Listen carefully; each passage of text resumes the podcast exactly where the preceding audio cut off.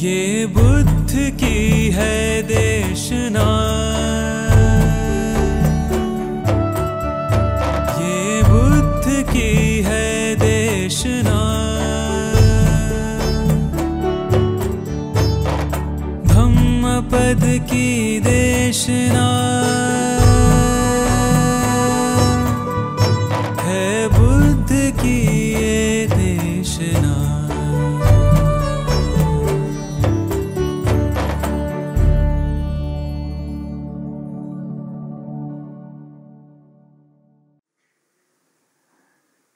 You God हमारी भक्ति team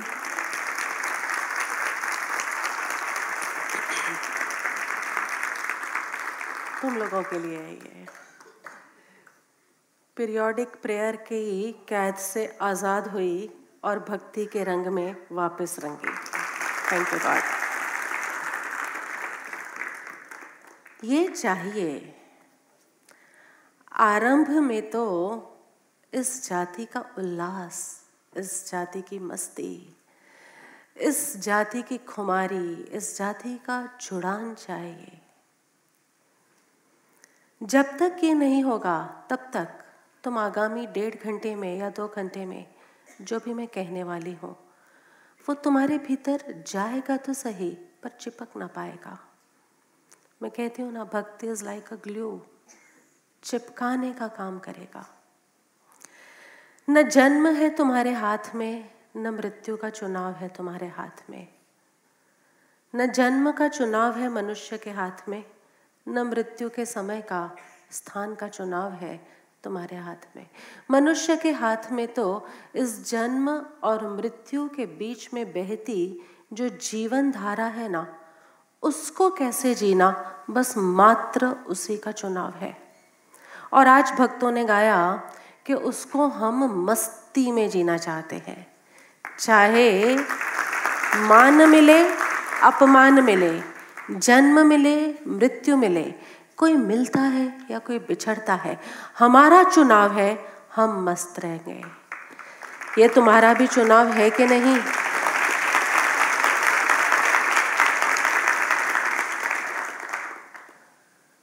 यदि हमारा कोई संप्रदाय बनाया जाए तो संप्रदाय का नाम मुझे लगता है मस्ती ये यूथ विंग कह रहा है मस्ती संप्रदाय। क्योंकि आजकल लोगों के प्रश्न उठते हैं, ये बेन प्रभु हैं कौन? कल तो एडमिन में एक फ़ोन ऐसा, कल नहीं, दो दिन पहले एक ऐसा फ़ोन आ गया ज़बरदस्त कि बेन प्रभु फाइनली हैं किस जाति के? हमें तो समझ ही नहीं आ रहा। महावीर पर बोलती हैं, कृष्ण पर बोलती हैं अष्टावक्र पर बोलती हैं। स्वयं को परम कृपाणु देव की भक्त मानती हैं। और अब कुछ नहीं मिला तो बुद्ध पर बोलना शुरू हो गई। बड़ा विनयपूर्ण फ़ोन नहीं था? थोड़ा क्रोधित फ़ोन था। लेकिन हमारे एडमिन भी कोई कम थोड़ी है। तुम जानते हो।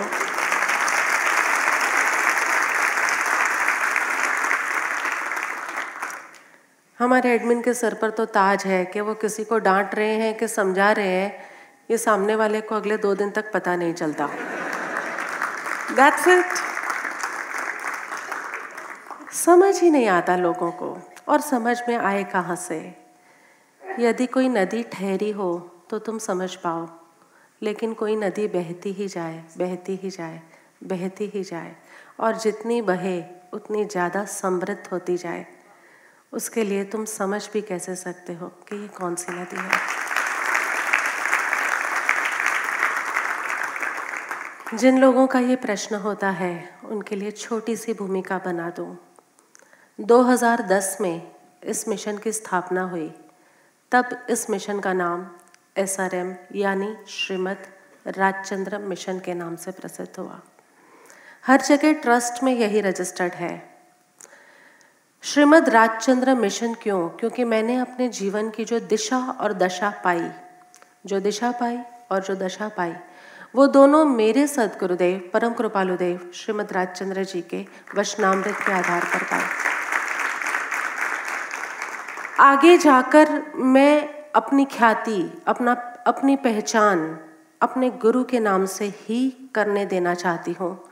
इसलिए मैंने इस मिशन को बहुत सोच समझ कर नाम दिया, श्रीमद राजचंद्र मिशन। मेरी पहचान मेरे गुरु के नाम से है।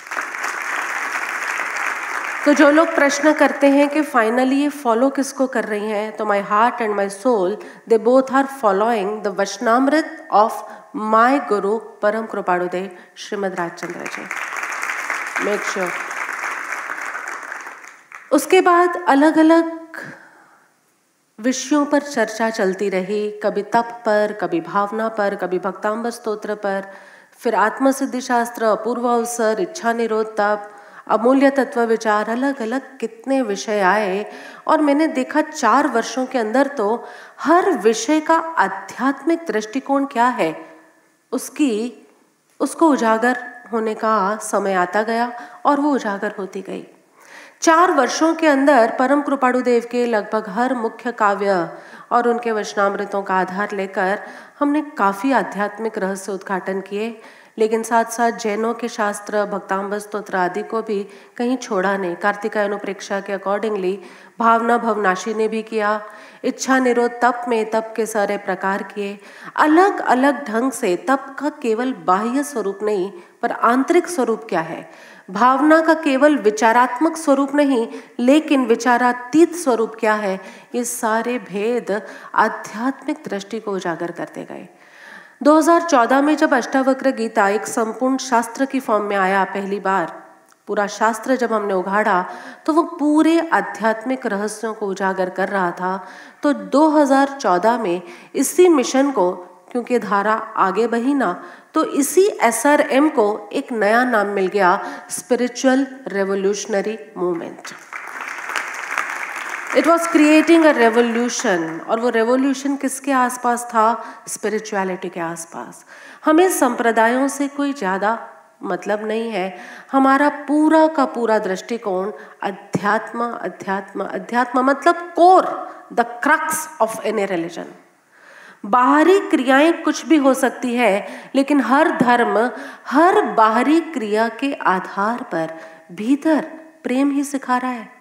सदाचार सिखा रहा है, भाईचारा सिखा रहा है, इसके अलावा कुछ नहीं सिखा सकता। तो हम उस क्रक्स के आधार पर अपनी बातों को उजागर करने लगे। 2015 के अंदर हमने साधकों के विकास को ध्यान में रखते हुए स्वराज क्रिया को लॉन्च किया।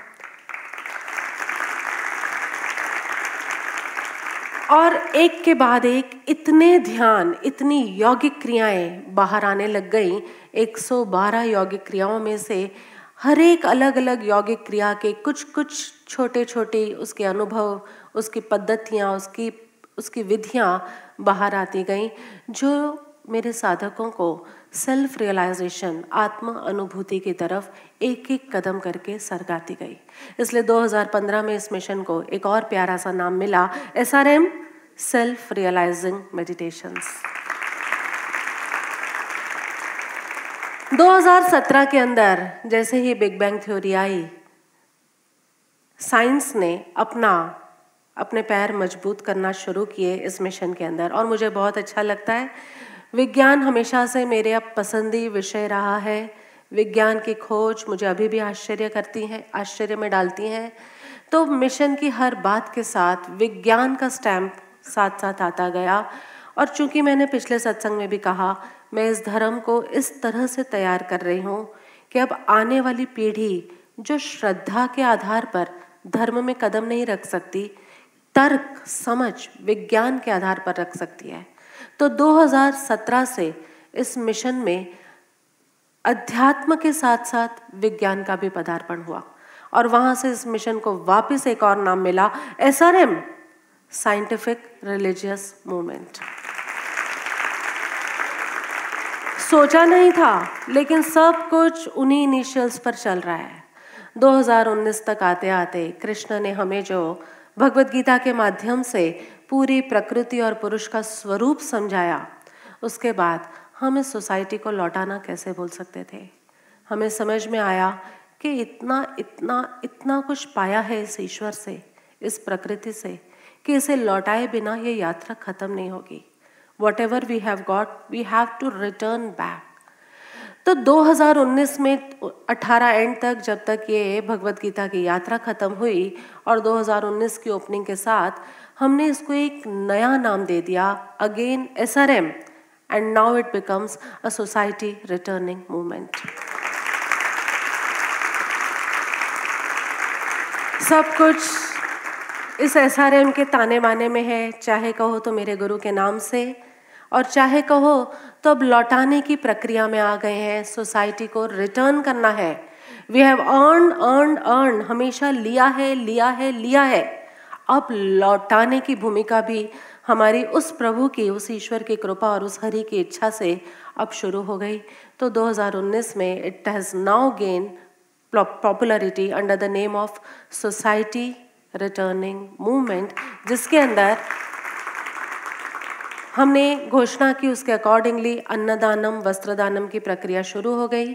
इन तीन महीने, पौने तीन महीनों के अंदर लगभग पाँच हज़ार से भी ज़्यादा लोगों ने इसका लाभ लिया है। अन्नदानम, वस्त्रदानम। And I am please to announce today आज मैं एक और घोषणा करने में बहुत खुश, खुशी फील कर रही हूँ। कि now we are entering into society returning project के माध्यम से we are entering into another project under the name of Shiksha Danam.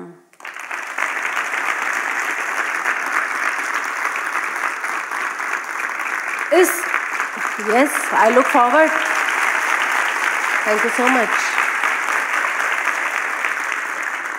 because education is the foundation of our tomorrow हमारी युवा पीढ़ी जितना, हमारी बाल पीढ़ी, युवा पीढ़ी, जितना perfect education system and education climate education atmosphere education surroundings and education curriculum को पाएगी, उतना ही मैं अपने भावी को, अपने भविष्य को उज्जवल देखती हूँ। इस शिक्षा दानम प्रोजेक्ट के अंदर I am again please to announce that S R M has already adopted one school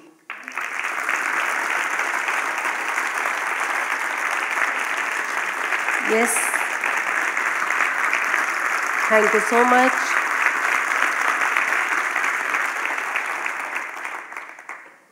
School के इंफ्रास्ट्रक्चर को रिकवर करने का, उसको प्रॉपर सराउंडिंग्स देने का प्रॉपर क्लाइमेट देने का, ये सब प्रोजेक्ट अब स्टार्ट हो चुका है जहाँ हमारी संवेदन रिट्रीट्स होती हैं, वहीं पर उसके 10 मिनट आगे ही एक स्कूल को हमने अडॉप्ट किया है और उसकी प्रोसीडिंग्स हमारी एग्जीक्यूटिव एंड एडवाइजरी के निरीक्षण के अंतर्गत आगे आगे बढ़ती रहेगी। So now the phases come that we have to return क्योंकि ये समझ में आता है कि जो पाया है, उसे जब तक लौटाया नहीं, तब तक ये यात्रा पूरी नहीं होती। The circle has to be completed तुम चाहे साधना में कितने आगे आ जाओ, चाहे तुम सत्संगों को कितनी भी स्पष्टता से समझते हो, लेकिन जब तक तुमने जो पाया उसे लौटाया नहीं। तब तक तुम्हारी ये यात्रा अधूरी रही। The journey is only this to that way the journey is not the returning journey and I want it to be a returning journey चाहे तुम्हारे जीवन का सबसे बेसिक संबंध हो माँ बाप का संबंध। इस संबंध में भी पाया उसे लौटाना होगा। ये हमारी संस्कृति है। तुमने बचपन में जो सुरक्षा और जो प्रेम अपने पिता से और अपने माँ से पाया, पिता से सुरक्षा मिलती है और माँ से प्रेम मिलता है। जो माँ बाप से तुमने सुरक्षा और प्रेम पाई, जब तक तुम वह सुरक्षा और प्रेम उन्हें लौटा नहीं देते, तब तक माँ बाप के साथ के तुम्हारे इस बेसिक संबंध की पूर्ण होती कभी नहीं होती। Make sure sure. लौटाना होगा। ये हमारी संस्कृति है। ये भारतीय संस्कृति है। We don't believe in western cultures we believe in this culture तो प्रशम, तुम जब गए यहाँ, कहाँ बैठे है Prasham? Where is Prasham today ऊपर है। हाथ खड़ा कर। ओके प्रशम तो तुम्हारी ईमेल आई थी तो मैं देख रही थी। इनके पेरेंट्स को इनसिक्योरिटी हो गई, क्योंकि ये चार दिन ये किस तरह के शिविर है फ़ोन बंद, कोई तरह की कोई बातचीत नहीं, कुछ नहीं। ये लोग अभी प्रविकास के रिट्रीट में थे and as per the rule of that retreat we are entirely shut down from the external world चार दिनों के लिए बिल्कुल शट डाउन हो गया, कोई फ़ोन इसको तो पता ही था कि करना ही नहीं है, लेकिन सामने से भी कोई फ़ोन आ नहीं सकता, ऐसी वहाँ पर पूरी सुविधा होती है। तो इनके पेरेंट्स को, इसकी मदर को बहुत ज़्यादा इनसिक्योरिटी हो गई कि, प्रशम, ये तुम किस तरह का धर्म कर रहे हो? ये सर नो इसने मुझे मेल डाली my mother was so much insecure कि ये किस जाति का धर्म है तुम्हारा कि चार दिन तक कोई नमस्ते नहीं, कोई जय कृपाणु नहीं, कोई जय जिनेन्द्र नहीं, ये क्या धर्म कर रहे हो तुम? शी वॉज़ सो इनसिक्योर लेकिन जब प्रशम प्रभु प्रविकास के रिट्रीट से वापस गए तो इन्होंने जो प्रेम दिया, जो इंक्लूसिवनेस दी जो सुरक्षा का भान उन्हें कराया कि मैं तुम्हारे लिए हमेशा यही हूँ और अधिक प्रेमपूर्ण होकर कैसे रह सकूँ? बस मैं वही सीखने गया था।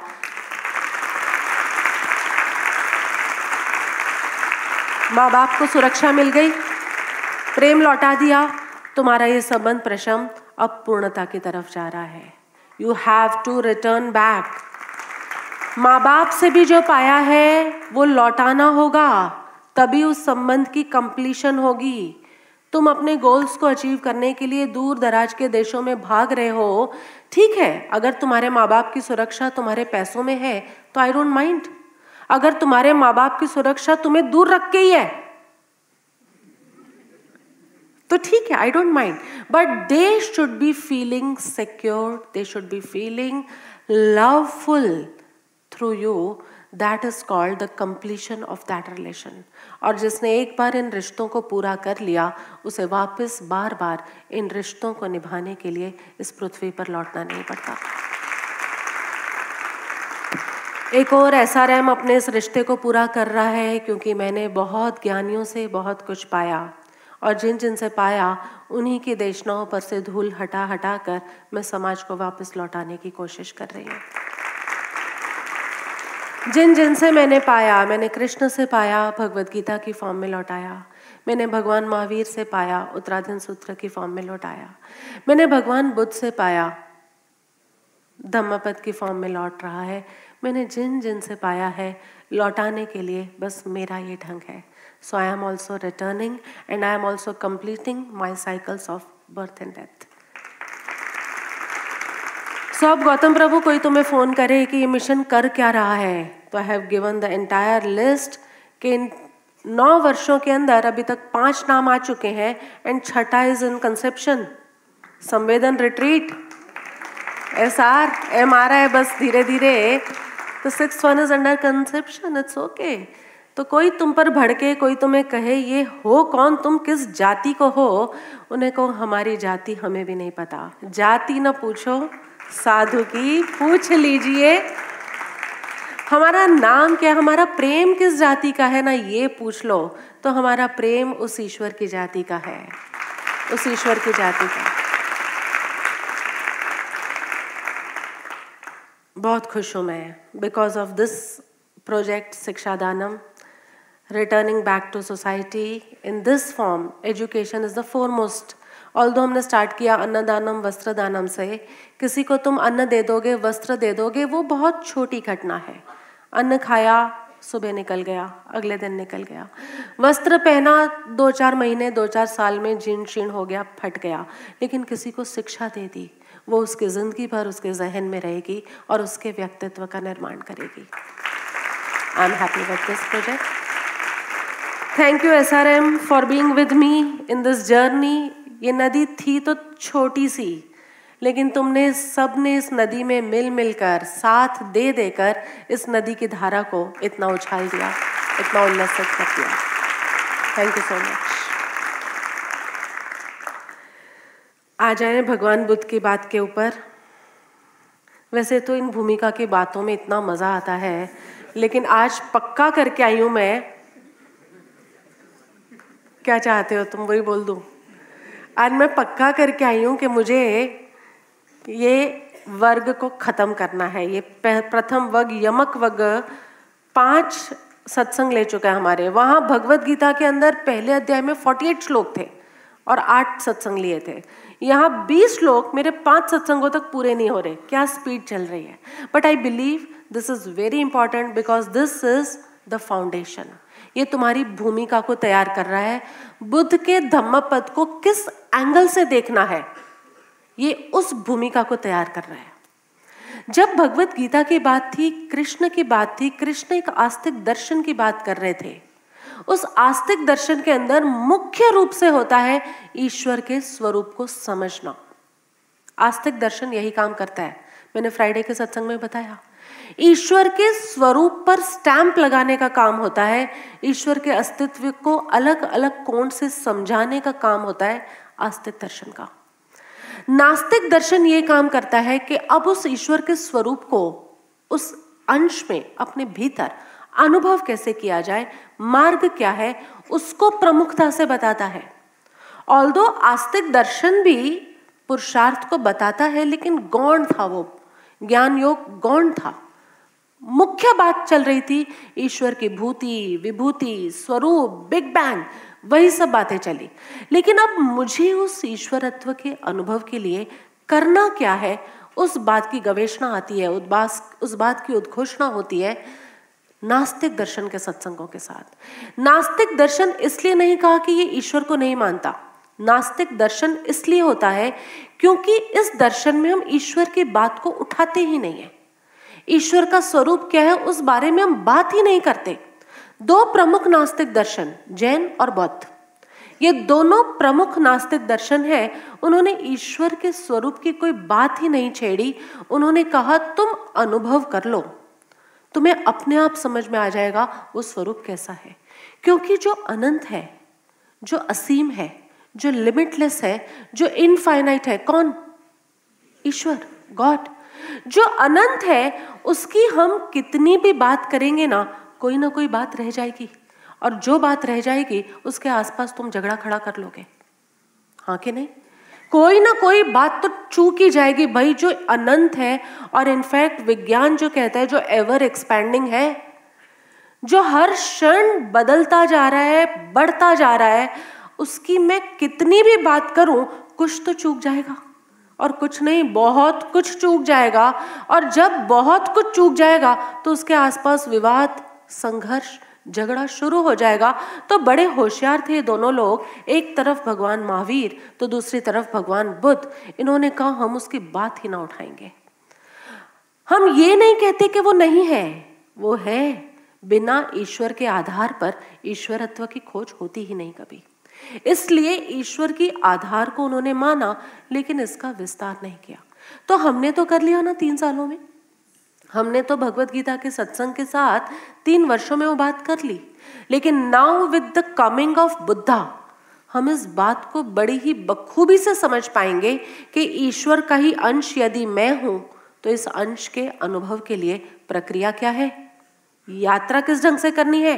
What is the journey what is the effort पुरुषार्थ क्या है, वो सारा चल रहा है हमारा धम्म पद के सत्संगों के माध्यम से। इसलिए जब वो आस्तिक दर्शन आएगा ना, तुम्हारी भक्ति का रोमांच बढ़ेगा। और जब नास्तिक दर्शन आएगा, तुम्हारा पुरुषार्थ का रोमांच बढ़ेगा। लेकिन तुम रोमांचित दोनों में रहोगे हाँ? तुम्हारे भीतर ये रोमांच हमेशा चलता रहेगा। आस्तिक दर्शन, अरे वाह, क्या सृष्टि है, क्या इसकी लीला है। और जब नास्तिक दर्शन आएगा, अरे मुझे क्या करना है? On this limited time on this limited journey मुझे क्या करना है? मेरा पुरुषार्थ कैसा हो कि मेरी मग्नता, मेरी विराटता भी ईश्वर जैसी हो, शूद्रता में ना जाऊँ, विराटता में प्रवेश करूँ, उसके लिए धम्मपद के सत्संग है। दो वर्ष चलेंगे, और वादा है मेरा, चाहे कितनी भी स्लो चलूँ, दो वर्षों में तो मुझे पूरा तुम याद कराते रहना कि आपने भगवत गीता की पूर्णाहुति महोत्सव पर हमसे ये वादा किया था कि इतना लंबा कोई भी शास्त्र नहीं चलेगा। चाहे जप जी आ जाए, चाहे कोई भी शास्त्र आ जाए तो तुम मुझे याद कराते रहना कि बिन प्रभु, अब शुरू करो। धम्मपद, मूर्त परफेक्ट मुहूर्त है। हम जिस मुहूर्त में शुरू करते हैं ना, वही परफेक्ट मुहूर्त है। शुरू करो ग्यारह, बारह, तेरह और चौदह। पेज नंबर बोल दीजिएगा। Page number six. असारे सार मतेनो सारे चारा दस दसिनो ते सारं नाधिगच्छन्ति मिच्छा सङ्कप्प गोचरा। सारञ्च सारतो यत्वा असारञ्च सारतो। ते सारं सम्मा सङ्कप्पगोचरा। यथागारं दुच्छन्नं बुद्धि समतिविजति ए रामभावितं चेतं रागो समतिविजति यथागारं सुच्छन्नं न समविजति। एरां सुभावितं चेतं रागो न समविजति। असार को सार और सार को असार समझने वाले मिथ्या संकल्प में पड़े, वे सार को प्राप्त नहीं करते। One who imagines the real as false and sees falsehood as reality never arrives at truth but follows vain desires जो असार को असार और सार को सार समझते हैं, वे सम्यक संकल्प से युक्त सार को प्राप्त करते हैं one who knows the reality as real and falsehood as false arrives at truth and follows worthy aspirations. जैसे ठीक से न छाए हुए घर में वृष्टि का जल घुस जाता है, वैसे ही ध्यान भावना से रहित चित्त में राग घुस जाता है। As rain breaks through a poorly thatched house lust breaks through an unvigilant mind जैसे ठीक से छाए हुए घर में वृष्टि का जल नहीं घुसता है, वैसे ही ध्यान भावना से अभ्यस्त चित्त में राग नहीं घुसता है।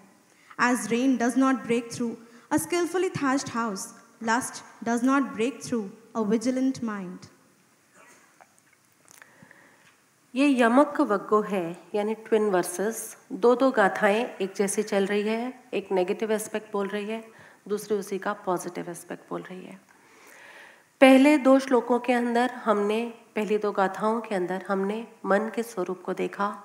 मन और बुद्धि का निर्णय किया। First two satsangs they were just making the entire foundation of what is mind brain और माइंड इन दोनों के बीच में हमने कोरिलेशन देखा कि what is mind brain in action और ब्रेन एक्शन में कैसे जाता है? बिकॉज़ ऑफ़ माइंड यानी उन दोनों के बीच में हमने एक विश्व साइकिल देखा। ब्रेन यानी यहाँ की एक फैकल्टी है, छोटा सा फ़िज़िकल एक ऑर्गन है। तुम ये खोलो तो यहाँ तुम्हें ब्रेन का फ़िज़िकल ऑर्गन मिलेगा। तुम देख सकते हो। लेकिन मन कोई फ़िज़िकल ऑर्गन नहीं है। मन नॉन फ़िज़िकल ऑर्गन है, अदृश्य है। पर इसका अस्तित्व पूरे शरीर में छाया हुआ है। तो पहले दो सत्संगों के अंदर हमने माइंड और मन के बारे में बहुत बातें देखी न्यूरॉन्स के बारे में देखी फायरिंग क्या होता है वायरिंग क्या होता है। थर्ड सत्संग तक आते आते हमने गुड ब्रेन बैड ब्रेन की बातें देखी। याद है सब कुछ ना? ये पाँच सत्संग तो ना बिल्कुल बाय हार्ट कर लेना। आज बस यहाँ पे ख़त्म हो जाएगी ये बात। बिल्कुल बाय हार्ट हो जानी चाहिए, तुम्हें क्या क्या बातें हुई है। गुड ब्रेन, बैड ब्रेन की बातें की हमने, उसके बाद हमने धर्म चक्र और संसार चक्र की बात की, उसमें वो धम्म चक्र तुम्हारे पास आ गया पूरा।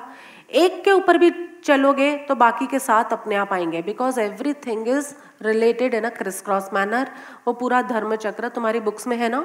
स्टिकर की फॉर्म में हमने डलवा दिया है। Every thing is related Buddha क्या जो अष्टांग मार्ग है, वो पूरा एक दूसरे से रिलेटेड है जुड़ा जुड़ा हुआ है। फोर्थ सत्संग तक आते आते हमने नेक्स्ट गाथाओं को थोड़ा आगे बढ़ाया। थर्ड सत्संग के अंदर हमने थर्ड फोर्थ फिफ्थ और सिक्स गाथा भी ली थी और उसके अंदर वैर और अवैर के सूत्रों को समझा। जो वैर में रहता है, उसकी एनर्जीज उसी में स्टक रहती है, लेकिन जो मैत्री में आ जाता है, उसकी जीवन ऊर्जा ऊपर की तरफ़ बढ़ जाती है। फिर लास्ट सत्संग के अंदर हमने थोड़ी चार गाथाओं को और बढ़ाया। Seventh eighth ninth and tenth गाथाओं को हमने देखा, जिसमें हमने चित्तमल की बात की। चित्तमल the impurities of deeper states of mind चित्त यानी डीपर स्टेट ऑफ़ माइंड और मल यानी इम्प्योरिटीज और उसके अंदर हमने लॉ ऑफ़ कोहरेंस समझा, समरसता का सिद्धांत समझा। इम्प्योरिटी क्या है? कि कॉस्मिक वेव अपने ढंग से चल रही है। बॉडी की वेव भी ऑलमोस्ट हारमोनी में है, लेकिन तुम्हारे माइंड की जो वेव है, तुम्हारे जो सोचने का ढंग है, वो इतना ज़्यादा डिसहारमनी में है, इतना ज़्यादा up down up down not at all in tune in alignment with the cosmic wave वही तुम्हारा चित्तमल है। चित्त का महल क्या है? क्रोध है, मान है, माया है, लोभ है, अहंकार है, ईर्ष्या है। ये सब कोई चित्त के मैल है, और ये चित्त के मैल क्यों है? Because you are not in harmony with mother nature तुम उस कॉस्मिक वेव के साथ हारमोनी में नहीं हो। तुम्हें याद है ना पिछले वाला? Okay okay. आज हम अब इससे थोड़ी आगे बढ़ते हैं। चित्त मल को कौन सा इंसान हटा सकता है? अब बात थोड़ी और इंटेंस हो रही है। चित्त मल है, वो तो तुम्हें समझ में आया कि you are not coherent to the all pervading waves of mother nature तुम प्रकृति की उस जो वेव्स हैं, जो फ्रीक्वेंसी है, जो उसकी समृद्धि है, उसके साथ अलाइंट नहीं हो, यही तुम्हारा चित्त का मैल है। इसीलिए तुम्हें क्रोध आता है, इसीलिए तुम्हें मान आता है, इसलिए तुम्हें लोभ होता है, यही तुम्हारे राग और द्वेष का संपूर्ण कारण है। जिस क्षण तुम और प्रकृति इन दोनों की तरंगे एक रस हो जाएँगी, समरस हो जाएगी, कोई क्रोध, कोई मान, कोई लोभ, कोई अहंकार, कोई ईर्ष्या कोई राग, कोई द्वेष तुम में कुछ रह ही नहीं सकता। लेकिन अब के जो सूत्र शुरू हो रहे हैं, वो कह रहे हैं कि किसके लिए नहीं होगा? जो सार को, असार को सार और सार को असार समझने वाले मिथ्या संकल्प में, मिथ्या यानी फॉल्स फॉल्स संकल्प में पड़े वे सार को प्राप्त नहीं होते। इन्होंने इलेवेंथ श्लोक में ये कहा, और ट्वेल्थ सूत्र में कहते हैं, जो असार को असार और सार को सार समझते हैं, वे सम्यक संकल्प राइट संकल्प से युक्त सार को प्राप्त होते हैं। कौन प्राप्त करेगा? हमारी माइंड की जो खलबली वाली वाइब्रेशंस है, उसको एक सिम्फनी वाली वाइब्रेशंस तक कौन ले जाएगा जो सार को सार समझता है और असार को असार समझता है? यानी जो सही को सही समझता है और गलत को गलत समझता है। आगे कहते हैं, जैसे ठीक से न छाए हुए घर में वृष्टि का जल घुस जाता है, वैसे ही ध्यान भावना से रहित चित्त में राग घुस जाता है। इसी का अपोजिट क्या कह रहे हैं? जैसे ठीक से छाए हुए घर में वृष्टि का जल नहीं घुसता, जिसके रूफ बराबर है, उसके अंदर बरसात का पानी नहीं घुसेगा। वैसे ही ध्यान भावना से अभ्यस्त चित्त में राग नहीं घुसता। जो मूल तकलीफ़ है, वो राग की ही तो है, राग और द्वेष की।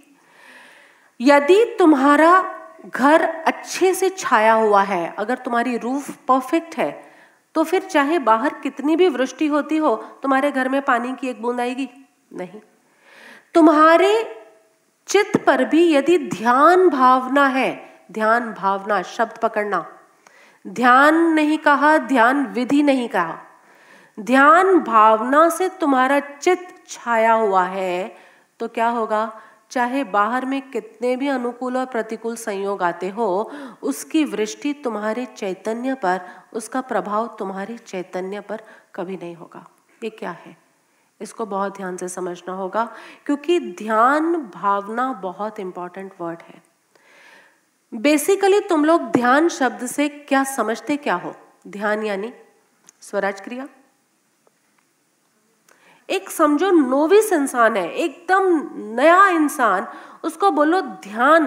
ध्यान शब्द से वो क्या? तुम समझना क्या चाहते हो? आँख बंद करके बैठा हुआ ऐसा इंसान? कॉन्शियस सजग, होशपूर्ण वर्तमान में रहता हुआ। हम एक छोटे बच्चे को बोलते हैं, ध्यान से चलो भाई। अब उसको, जब तुम उसको छोटे बच्चे को कहते हो कि ध्यान से चलो इट डजेंट मीन कि तुम स्वराज क्रिया करने बैठ जाओ। ऐसा मतलब नहीं है। तब तुम क्या कह रहे हो? बी अवेयर बी वॉचफुल होशपूर्ण रहो, बाहर में कोई भी ठोकर ना लगा दे। तुम इतनी सजगता से अपना कदम उठाओ।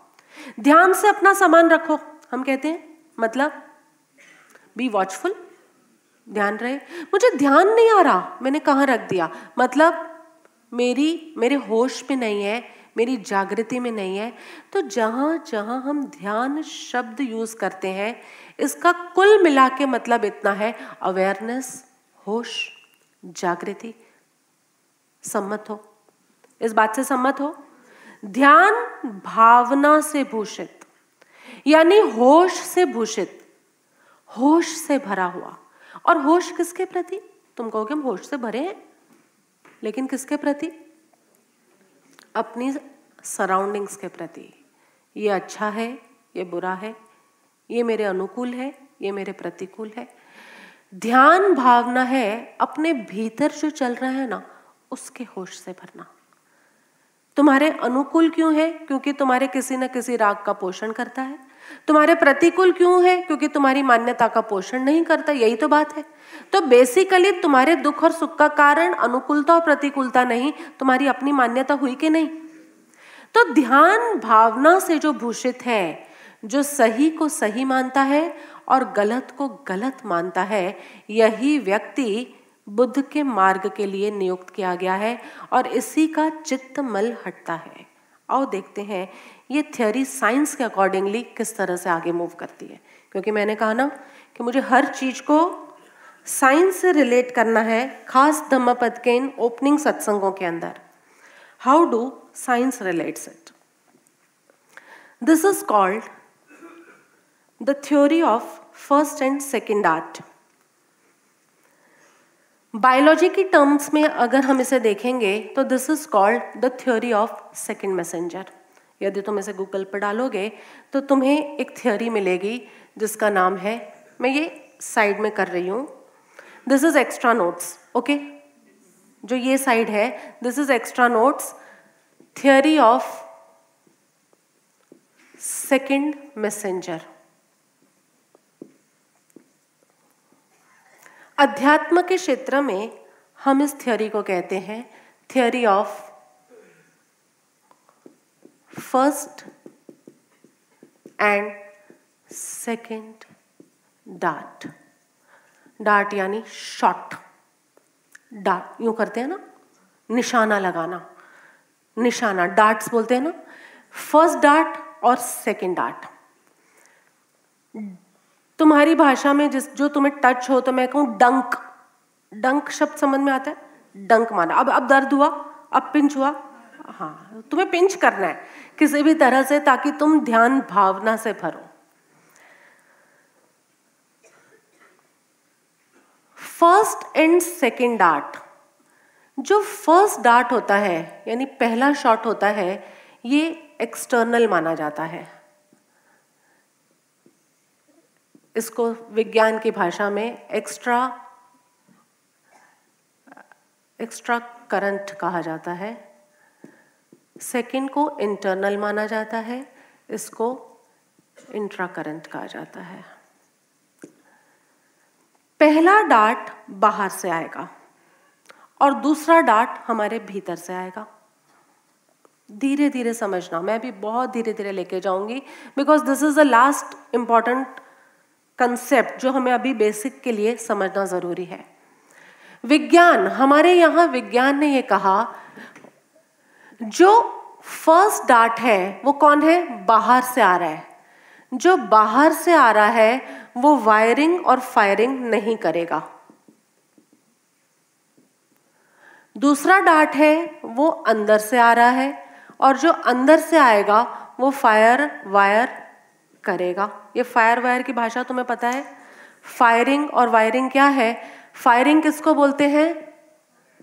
Fat F A T fat यानी फील करना एक्ट करना और थिंक करना। जो बाहर से डार्ट आता है, जो बाहर से शॉट आता है, वो ना फील कर रहा है, वो बाहर से आ रहा है। ना वो एक्ट कर रहा है, ना वो थिंक कर रहा है। लेकिन तुम्हारे अंदर जो दूसरा डार्ट शुरू होता है उस फ़र्स्ट डार्ट को लेकर वो फील भी कर रहा है, वो थिंक भी कर रहा है और वो एक्ट भी कर रहा है। यहाँ तक बात समझ में आ रही है तुम्हें? एक बहुत इंपॉर्टेंट थियोरी है बायोलॉजी के अंदर तो इसका बहुत महत्व है। सेकंड मैसेंजर जो फ़र्स्ट मैसेंजर है, उसे क्या माना जाता है? अध्यात्म की दृष्टि से पूर्व कारण, कार, कारण का कार्य। तुमने पूर्व में जो कारण दिया था ना, उसका कार्य हुआ इफ़ेक्ट ऑफ़ कॉज पूर्व में कुछ किया था? उसका कारण यहाँ पर, उसका कार्य यहाँ पर तुम्हें दिख रहा है। सेकेंड आर्ट को क्या मानता है अध्यात्म? वर्तमान कारण का कार्य। वर्तमान कार्य का कारण।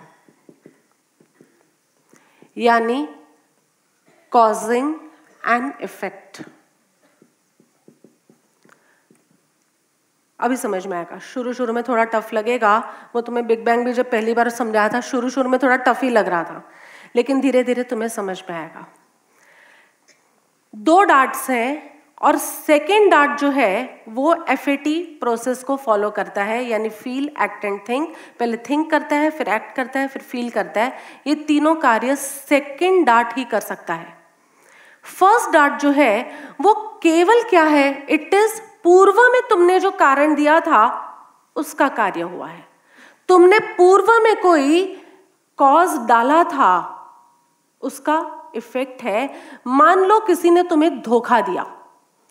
किसी ने तुम्हें ही धोखा दिया, उसने दूसरे को नहीं दिया, लेकिन तुम्हें ही दिया। और किसी और ने नहीं दिया, उसी व्यक्ति ने तुम्हें चीट किया। मतलब तुम्हारा कोई पूर्व का बीज डला हुआ है, कोई पूर्व का कारण दिया हुआ है, जिसके कारण ये कार्य, ये घटना घटी है? बात समझ में आ रही है? कोई पूर्व का तुम्हारा बीज अंदर डला ही हुआ है, जिसके कारण यू आर बींग चीटेड घटना तुम्हारे साथ हुई है सो ऐसा ही रखो यू आर बींग चीटेड ये फ़र्स्ट डार्ट है। तुम्हारे को किसी ने धोखा दिया this is the first dart first dart के पास वो एक्स्ट्रा करंट से है, यानी वो बाहर बाहर से अपना जो भी काम करना है कर रही है। लेकिन जो सेकेंड डार्ट आया, अब तुमने क्या किया उसके प्रति? वॉट यू डिट तुमने किस तरह से रिस्पॉन्ड किया, तुमने किस तरह से रिएक्ट किया, तुमने क्या सोचा? जो है, सो है। ये सोचा, या तुमने ये सोचा, इसको तो जैसे ही मौका मिलेगा ना, मुझे इसको खत्म कर देना है। इसको बर्बाद कर डालना है। तुमने यदि ये सोचा तो you are giving a second dart which is creating a bad brain समझ में आ रहा है?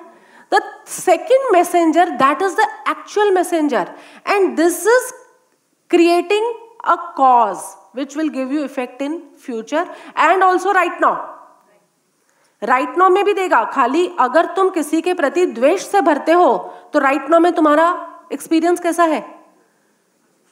अशांत। और यदि तुम उसके प्रति जो है, सो है। तो राइट नाउ में भी तुम्हारा एक्सपीरियंस क्या है? एकदम शांत। अगर राइट नाउ में तुम्हारा एक्सपीरियंस शांत है तो डेफिनेटली फ्यूचर में भी तुम शांत और स्थिर और मस्ती में ही रहोगे। लेकिन अगर तुम्हारा राइट नाउ हिल गया पूरा पूरा तो तुम्हारा फ्यूचर हिलने ही वाला है। Because you are causing an effect also and you are the effect of a cause also ये दोनों बातें समझ में आ रही है। इस पूरे को कहा जाता है cause effect theory cause effect theory यानी कॉज क्या होता है? कारण इफ़ेक्ट यानी कार्य थ्योरी यानी सिद्धांत।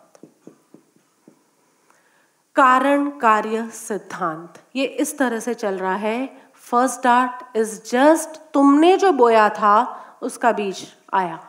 और सेकेंड डार्ट क्या है? अब तुम जो राइट नो कर रहे हो this is also causing an effect ये अभी भी इफ़ेक्ट दे रहा है और ये भविष्य में भी जाकर इफ़ेक्ट देगा देगा और देगा। Know how to go head with it इसके साथ कैसे जाया जाए? तो देखो first dart second dart result आ जाओ, फटाफट इसका रिज़ल्ट हम कैलकुलेट कर लेते हैं। फ़र्स्ट डार्ट के अंदर तुम्हारे साथ कुछ गलत हुआ। मैंने उत्तराधीन सूत्र के सत्संगों में बताया था but this is bit different थोड़ी इक्वेशंस यहाँ ऊपर नीचे होंगी बिकॉज़ ये पूरी कॉस्मिक फील्ड्स को सबको साथ में लेके चल रही है। तुम्हारे साथ कुछ गलत हुआ। अब जब तुम्हारे साथ कुछ गलत हुआ तो सेकेंड आर्ट क्या है? फैट है। तब तुमने गलत थिंक किया, गलत एक्ट किया और गलत फील किया। गलत एक्ट किया, गलत थिंक किया, गलत फील किया तो रिज़ल्ट क्या आएगा? बैड ब्रेन यस और नो और बैड ब्रेन है यानी? ब्रेन तुम्हारा बैड है, इसका मतलब क्या है? बैड ब्रेन यानी बैड माइंड बैड माइंड यानी बैड एटीट्यूड बैड एटीट्यूड यानी बैड लाइफ पूरा चार्ट तुम्हारा इतने चार पॉइंट में क्लियर हो गया। तुम्हारी ज़िंदगी बैड क्यों है? अरे, मेरी ज़िंदगी को नरक बना के रखा है। कौन है नरक बनाने वाला? Bad brain gives rise to bad mind, it gives rise to bad attitude and it gives rise to bad life तुम्हारी बैड लाइफ का कारण, तुम्हारी नरक का कारण तुम हो। तो फ़र्स्ट डार्ट यानी किसी ने तुम्हें धोखा दिया और उसके लिए तुमने गलत थिंक किया, गलत सोचा, गलत तुमने एक्ट किया और गलत तुमने फील किया। ये जो कुछ भी गलत गलत गलत गलत हो रहा है it gives rise to bad brain ठीक है, तुम्हारे साथ गलत हुआ। दूसरा ऑप्शन ये है, तुमने उसके लिए राइट right थिंक किया, जो है सो है। क्षमापना के दिन आके माफ़ भी किया, उससे जाकर माफ़ी भी मांगी। एक्शन भी तुम्हारी राइट right है। और फीलिंग भी तुम्हारी लाइटनेस की है। होता है ना क्षमापना के दिन तो दिल में बोझ लेकर आए होते हो, लेकिन बाद में फिर एकदम लाइटनेस की फीलिंग के साथ जाते हो। तो वहाँ पर तुम्हारी फीलिंग भी राइट है, हल्की है, तुम्हारी एक्शन भी राइट है, और तुम्हारी थिंकिंग भी राइट हो रही है, चाहे किसी के प्रभाव में। चाहे किसी के प्रभाव में, लेकिन इट इज़ गोइंग राइट तो it gives rise to good अभी तो तुम्हें भी समझ में आ गया। तुम्हारे साथ कुछ सही हुआ किसी ने कुछ अच्छा किया और उसके लिए तुमने गलत सोचा? गलत थिंक, गलत एक्ट एंड गलत फील। कोई अच्छा कर रहा है, लेकिन तब तुम सोच रहे हो, क्या लेना होगा इसको मेरे से? क्या मतलब होगा इसका मेरे से? कहीं ना कहीं तुम सबको अपने जैसा ही मान लेते हो। क्या इसका स्वार्थ होगा इसमें? क्यों ये मेरे को मक्खन लगा रहा है? क्यों ये मेरे लिए चॉकलेट्स ला रहा है? अरे, चॉकलेट्स के नाम से याद आया मुझे। कहीं मैं भूल ना जाऊँ, बता दूँ, याद करके, वो सेवा टीम ऐसा कह रही थी। मैंने नहीं कहा। जो हमारी सीरूज की सेवा टीम है, वो लोग ऐसा कह रही है कि रॉचर खा खा के हम थक गए हैं। तो प्लीज़ कोई नया फ्लेवर अब से लाया करो। आज के लिए अलाउड है, बाकी आगे से ध्यान रखना। Come back to this thing first that किसी ने तुम्हारे साथ कुछ अच्छा किया, अब उसके लिए तुम्हें अंदर में कहीं ना कहीं बुरा भाव चल रहा है। जिसने अच्छा किया, उसके प्रति भी बुरा भाव। और इसकी पराकाष्ठा है सदगुरु, जो तुम्हारे लिए सतत अच्छा कर रहे हैं, लेकिन तुम फिर भी उनके प्रति शंका के भाव से भर जाते हो। कहाँ से लाते होंगे? क्या करते होंगे? मिशन के लिए तो लोगों को कितनी शंकाएँ होती है। तो कोई तुम्हारे लिए सद्भावना से भरा है अच्छा कर रहा है, लेकिन उसके प्रति भी wrong thinking wrong action and wrong feeling तुम्हारे अंदर आ रही है, ये क्या बना रहा है? बैड ब्रेन और कोई तुम्हारे लिए थोड़ा भी अच्छा कर रहा है। थोड़ा भी, खाली एक पानी का ग्लास भी तुम्हें लाके दे रहा है। छोड़ो ये सत्संग वगैरह को। खाली एक निष्काम भाव से तुम्हें एक पानी का ग्लास भी पूछ रहा है, या समझ लो वो कामना से भी पूछ रहा है। वो कामना से पूछ रहा है कि निष्काम भाव से पूछ रहा है that is their problem not my problem my problem begins with the second art second messenger के साथ मेरी पूरी दुनिया का ब्लूप्रिंट बनता है। तो सेकेंड आर्ट अगर वहाँ पे सोचे वाह सो नाइस पर्सन मैं आई बाहर से और तुरंत पानी का ग्लास अरे, औरों के साथ तो नहीं होता, लेकिन प्रभु, आप मेरे के, मेरे लिए ही कितने दया रखते हो, कितनी कृपा रखते हो, ये all good things are think coming in your mind you are creating a और अगर गुड ब्रेन है तो गुड माइंड माइंड गुड है तो तुम्हारा एटीट्यूड गुड है एटीट्यूड गुड है तो तुम्हारी लाइफ गुड है। ये पूरा का पूरा सर्कल यूँ चलता है।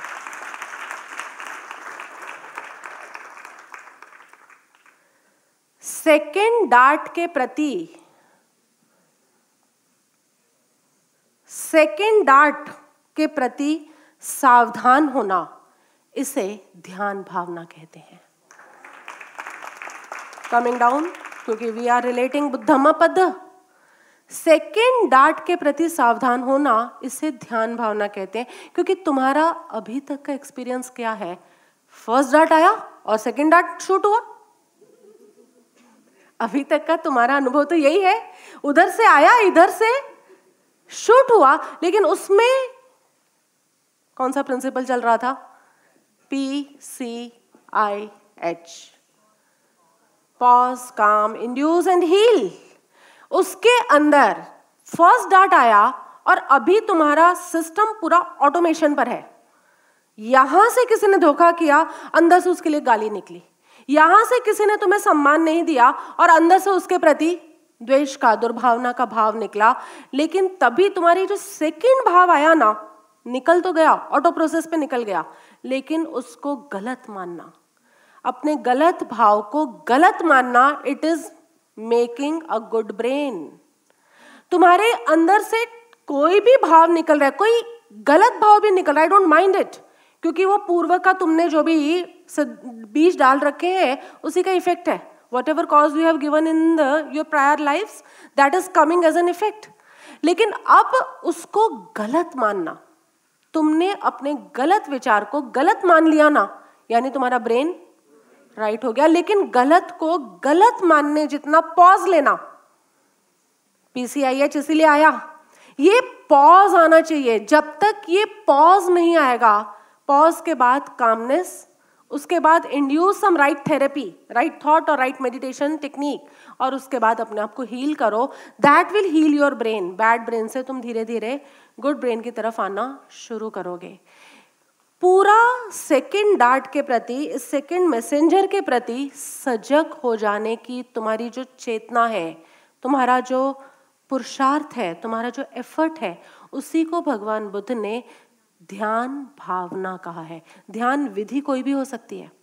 विधि चाहे मैं स्वराज क्रिया के दूँ या कोई गुरु सुदर्शन क्रिया की विधि दे, कोई फ़र्क नहीं पड़ता। बट इज़ दैट क्रिया bringing awareness about the second art yes और नो इज़ दैट क्रिया bringing about the reduction of crosses ये जितने क्रॉस है, उसका रिडक्शन आ रहा है। मतलब ठीक है, तुम ध्यान भावना से अभिभूत हुए हो। ये ध्यान भावना जो है, ये चित्तमल का त्याग करेगी। अब रिलेट हो रही है आगे की गाथाएँ? आगे की गाथा में अभी आया था, चित्तमल का त्याग कैसे होगा? क्योंकि तुम्हारा चित्तमल क्या था? ये तुम्हारी वाइब्रेशंस और ये सुंदर सी कॉस्मिक वाइब्रेशन ये है तुम्हारा चितमल। चित्तमल यानी इम्प्योरिटी ऑफ़ सबकॉन्शियस माइंड और ये है तुम्हारा कॉस्मिक वेव्स तुम्हारा ये इसके साथ कोइंसाइड करने के लिए चित्त मल का त्याग करने के लिए तुम्हें किससे भरना पड़ेगा? ध्यान भावना से. और ध्यान भावना से भरना यानी इस कदर होश से भरना कि यहाँ से अभी तो सेकंड डार्ट निकला एंड यू आर अवेयर अभी शुरू शुरू में तो यही होगा कि पहले खराब निकल आएगा। शुरू शुरू में तो यही होगा, लेकिन धीरे धीरे तुम्हारे ब्रेन की क्वालिटी जैसे जैसे बदलती जाएगी तो तुम्हारा वो गलत, खराब, दुर्भावना, द्वेष कुछ भी निकलेगा ही नहीं। It is not possible because उसका जो कॉज है, उसके जो रूट्स है, उसकी जो सीड्स है, वही हमने बदल डाली। जैसे ही यहाँ सीड्स बदलेगी, वैसे ही तुम्हारी पूरी ज़िंदगी बदलेगी। इस बात को यहाँ बुद्ध ने धम्म पद के अंदर ध्यान भावना से जो भरा है, यानी अब तुम समझो जिसकी दीवार जिसकी जो छत है, वो ध्यान भावना से छाई हुई है, उसमें कभी राग, विकार कुछ घुस ही नहीं सकता, वही तो कह रहे हैं यहाँ। अब ये बात को तुम यूँ ही पढ़ जाओ, तुम्हें समझ में नहीं आएगी। तुम्हें लगेगा अच्छा इसका मतलब बोला है कि ध्यान करना है। लेकिन ध्यान करने की बात नहीं कही। ध्यान भावना से अपने आप को अभिभूत करना है। एंड ध्यान भावना यानी your awareness towards the second art ये बात पूरी समझ में आ गई?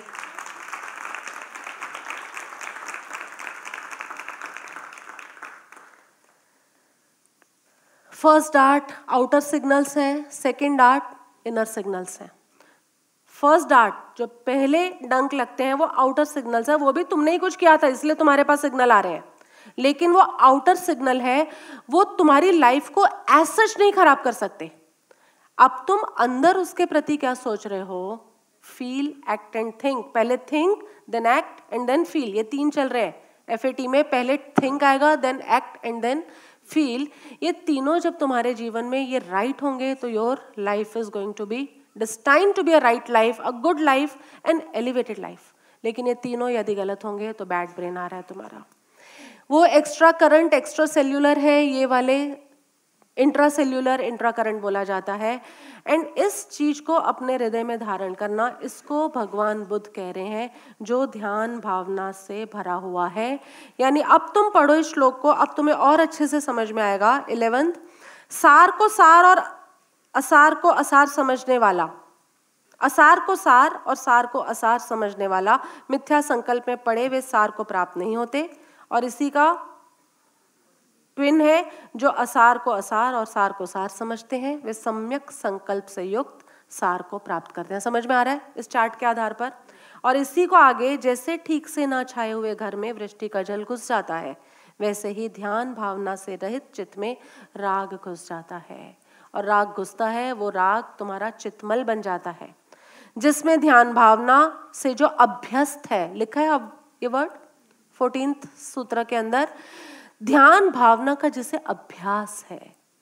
ध्यान विधि का नहीं, ध्यान भावना का जिसे अभ्यास है, उसके चित्त में राग नहीं घुसता। So what all finally we need what is the conclusion second dart के प्रति होशपूर्ण हो जाओ।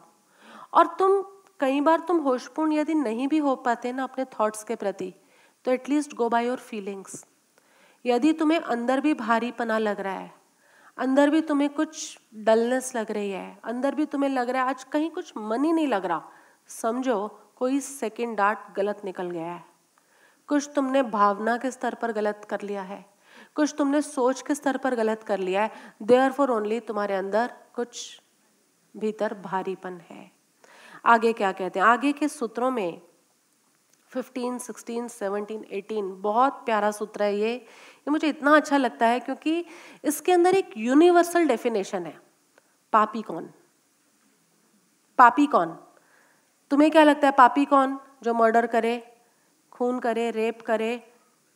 आज्ञा को फॉलो ना करे अब तुम ऑर्गेनाइजेशन में हो तुम कहोगे जो आज्ञा को नहीं फॉलो करता वो पापी। बुद्ध ने क्या यूनिवर्सल डेफिनेशन दी है? आओ देखते हैं 15, 16, 17, 18 लगा आ गया चला।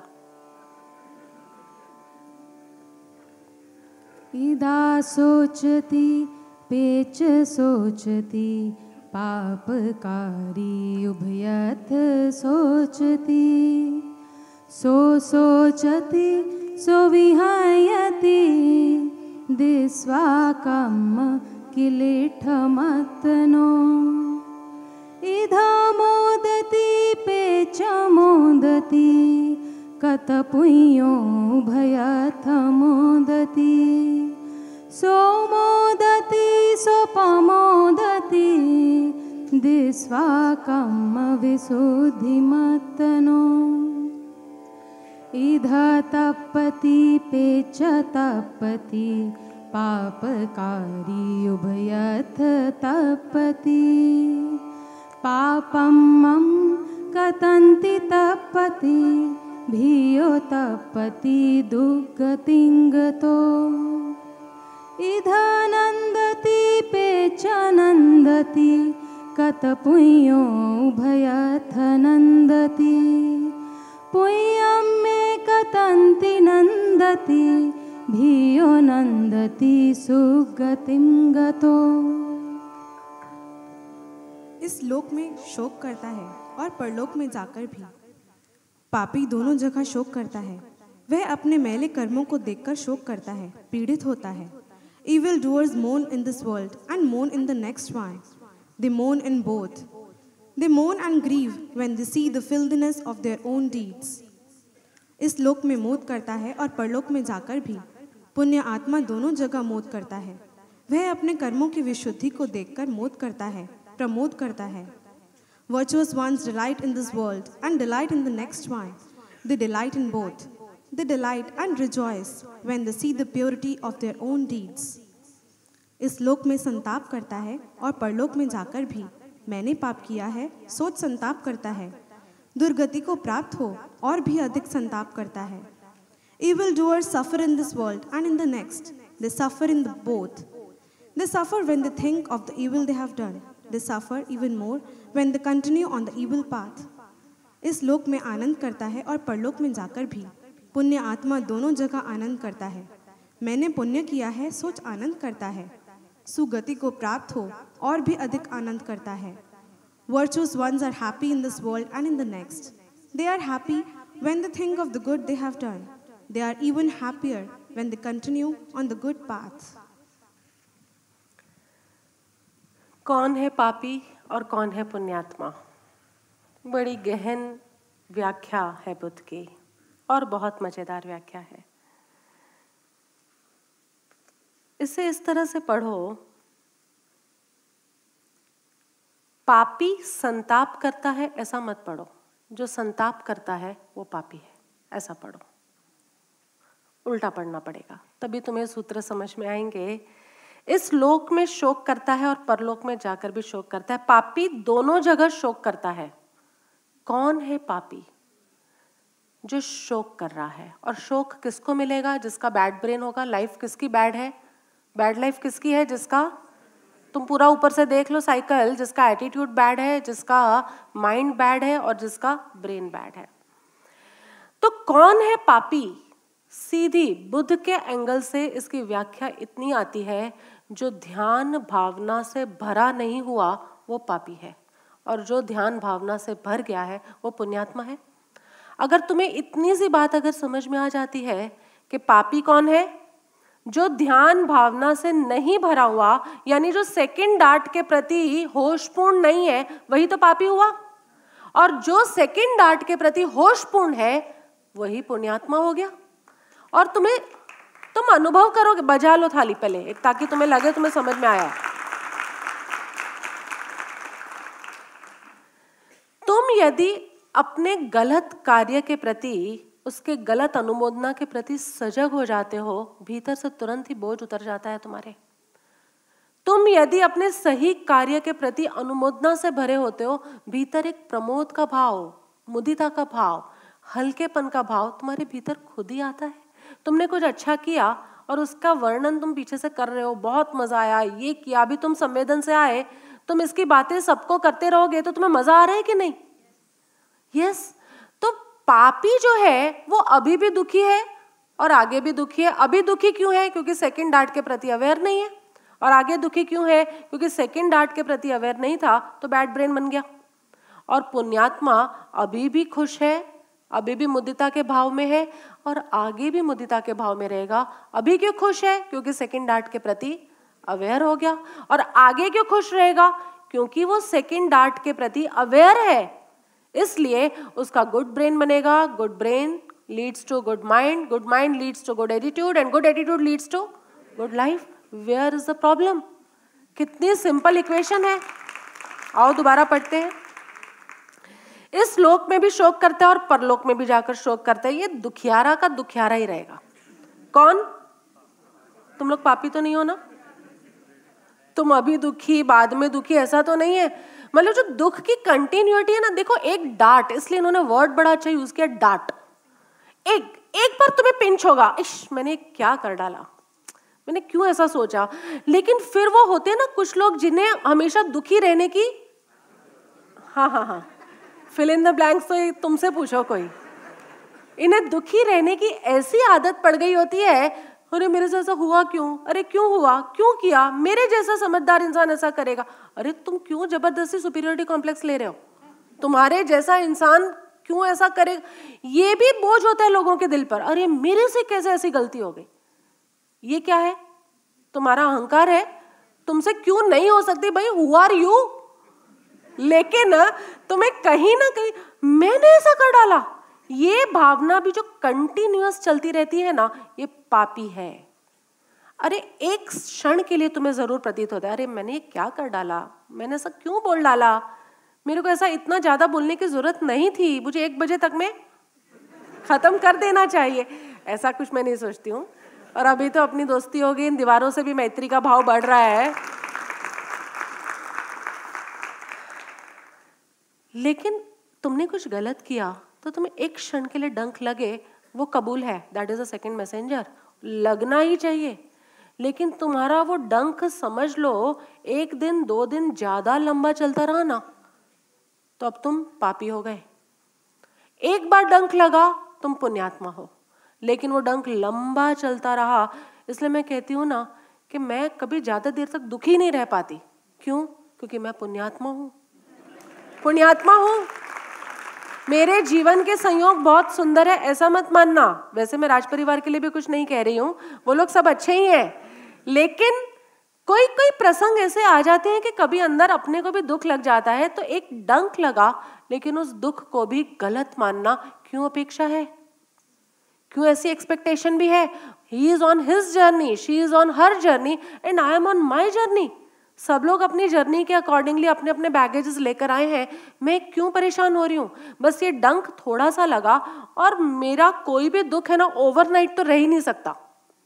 ओवरनाइट नहीं रह सकता। रात को झगड़ा हुआ, सुबह तक तो मेरा माइंड इतना खुश होता है कि मुझे कई बार तो वो चेहरा बना के बाहर आना पड़ता है कि अरे झगड़ा हुआ था कल दूसरों को याद कराने के लिए। But some feel so fresh so elevated so so much about this situations मुझे समझ में आते क्यों? क्योंकि ये भीतर ध्यान भावना इतनी सदृढ़ हो गई है ना, कि डंक लगा, उससे जो कुछ चेंजेस होने थे यहाँ पर how I have to live now मैं बस अपना इतना ही चेक करती हूँ। सामने वाला ऐसे जी रहा है, ऐसा बोल रहा है, मुझे अब कैसे जीना और क्या बोलना, ये मेरा चॉइस है कि नहीं? Why I am trying to influence other person choice when I don't have that option in my question paper also तुम्हारे क्वेश्चन पेपर में जो ऑप्शन नहीं दिया, तुम उसी को टिक कर रहे हो। ये क्या हो क्या रहा है?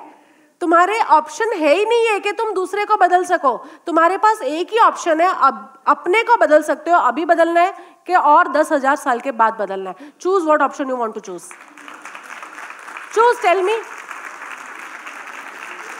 दस हज़ार साल बाद। हाँ तुम्हारी तालियाँ तो ऐसा ही बता रही है कि अभी के अभी बदलोगे तुम और क्यों नहीं बदलोगे? यदि ये बदलना इतना कठिन होता तो कोई उस एक जीवन में बुद्धत्व को प्राप्त न होता कि बदलना इतना कठिन नहीं है। यदि ये बदलना इतना कठिन होता तो जिन लोगों ने मुझे पंद्रह साल पहले देखा है और जो आज देखते हैं, उन्हें इस मार्ग पर कभी भरोसा ही ना आता। बदला जा सकता है, लेकिन कब जब तुम ध्यान भावना से भरे हो and here comes my second thing ध्यान भावना भी दृढ़ किसकी होती है जिसे सटीक ध्यान विधिया पता हो here comes the role of Swaraj Kriya and from today again I am please to announce that I am ready to launch another Kriya.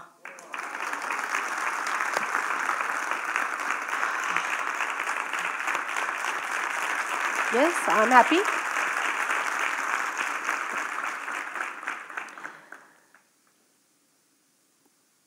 General public सभी के लिए, चाहे कोई नया है, चाहे कोई पुराना है, चाहे कोई बिल्कुल ही अनप्रैक्टिस्ड है रॉ है, और चाहे कोई एकदम प्रैक्टिस्ड है, वर्षों का अभ्यास है, सबके लिए आज से मैं क्रिया लॉन्च कर रही हूँ, सोहम क्रिया। सोहम। आज के सत्संग के एंड में इस क्रिया को थोड़ा ज़्यादा समय में देना चाहती हूँ, इसलिए आज हम आधा पौना घंटा इस क्रिया के अभ्यास, इसके समझ, इसका विज्ञान क्या है, वो सब कुछ मैं आज समझा दूँगी। इसकी प्री लॉन्चिंग वैसे हो चुकी है फ्राइडे हुई थी, और उसकी प्री प्री लॉन्चिंग संवेदन रिट्रीट में भी हो चुकी है। हमारे यहाँ ऐसा ही होता है। लॉन्च में हम जितना उत्साह मनाते हैं, उसके बाद हमें पता चलता है इसकी लॉन्चिंग एक्चुअली हो चुकी है। लेकिन आज मैं उसका पूरा विज्ञान भी तुम्हारे साथ शेयर करना चाहती हूँ कि why now I am ready with another Kriya which is in the name of Soham Kriya लेकिन चलो, अभी सूत्र पर आ जाओ। इस लोक और परलोक दोनों में जो शोक करता है, वो पापी दोनों ही जगह शोक करता है। वह अपने मैले कर्मों को देखकर शोक ही करता रहता है, पीड़ित ही होता रहता है। और इस लोक में भी मौत करता है और परलोक में जाकर भी मौत करता है। पुण्यात्मा दोनों जगह मौत करता है। वह अपने कर्मों की विशुद्धि को देखकर मौत करता है, प्रमोद करता है। मेरा फ़र्स्ट डार्ट चाहे कितना भी अशुद्ध था सेकेंड डार्ट विशुद्ध है ना? वो सेकेंड डार्ट उसका विशुद्ध हुआ प्योर हुआ, उसलिए वो खुशी का परिणाम उसको मिलता है और वो इस लोक और परलोक दोनों जगह वो मस्त रहता है। आगे कहते हैं, इस लोक में भी संताप करता है और परलोक में जाकर भी मैंने पाप किया, सोच सोच कर संताप करता है। तुम नहीं सुधरोगे ही नहीं कभी। जिसको दुखी रहने की आदत पड़ गई, वो परलोक में भी, अरे, मैंने क्या कर्म किए होंगे कि मैं दुखी हूँ? वो तब भी यही सोच सोच के दुखी है। इस लोक में तो दुखी है, लेकिन बाद में भी अपने दुख का कारण कोई ना कोई एक्सटर्नल रीजन को मानता है। वो व्यक्ति है, वस्तु है, स्थिति है या मेरे कर्म है। अरे, तुम्हारे पूर्व के कर्म भी अब वो एक्सटर्नल हो गए तुम्हारे लिए। Right now what is internal for you only the second messenger जो सेकेंड डार्ट है, वही तुम्हारे हाथ में है, ना व्यक्ति तुम्हारे हाथ में है, ना वस्तु तुम्हारे हाथ में है, ना परिस्थिति तुम्हारे हाथ में है, ना कर्म का उदय तुम्हारे हाथ में है। महावीर और बुद्ध जैसों के हाथ में नहीं था कर्म का उदय तो तुम कौन हो? लेकिन तुम्हें लगता है कि नहीं, सब कुछ बाहर सेट होना तो हम इस मार्ग पर चलें। ऐसा किसी के साथ नहीं होता। इनफैक्ट जब सब कुछ अपसेट होता है ना तो that is also very propelling force for you to move on this path इसलिए प्रार्थना करो ईश्वर से कि कोई ऐसा दिन आए कि सब कुछ अपसेट हो और मैं पहुँच जाऊँ किसी सदगुरु की सभा में। तब ये जो फोर्स होगा ना तुम्हारे भीतर, इस फोर्स की बात अलग है। ये सीधा तुम्हें उस सर्कल से बाहर फेंकती है। इसलिए इस लोक में भी संताप करता है और परलोक में जाकर भी मैंने पाप किया, ऐसा सोच सोच कर संताप करता है, दुर्गति को प्राप्त होता है और अधिक संताप करता है। यानी बुद्ध ने तो बोल दिया, जा भैया, तुम तो इस सर्कल में घूमते रहोगे। इस लोक में भी आनंद करता है कौन? जो सेकेंड डार्ट के प्रति अवेयर है। और सेकेंड डार्ट के प्रति अवेयर होना यानी ध्यान भावना से भरना। और ध्यान भावना से भरता कौन है? जिसके पास सम्यक ध्यान विधियाँ हो। ये पूरा सर्कल याद रखना।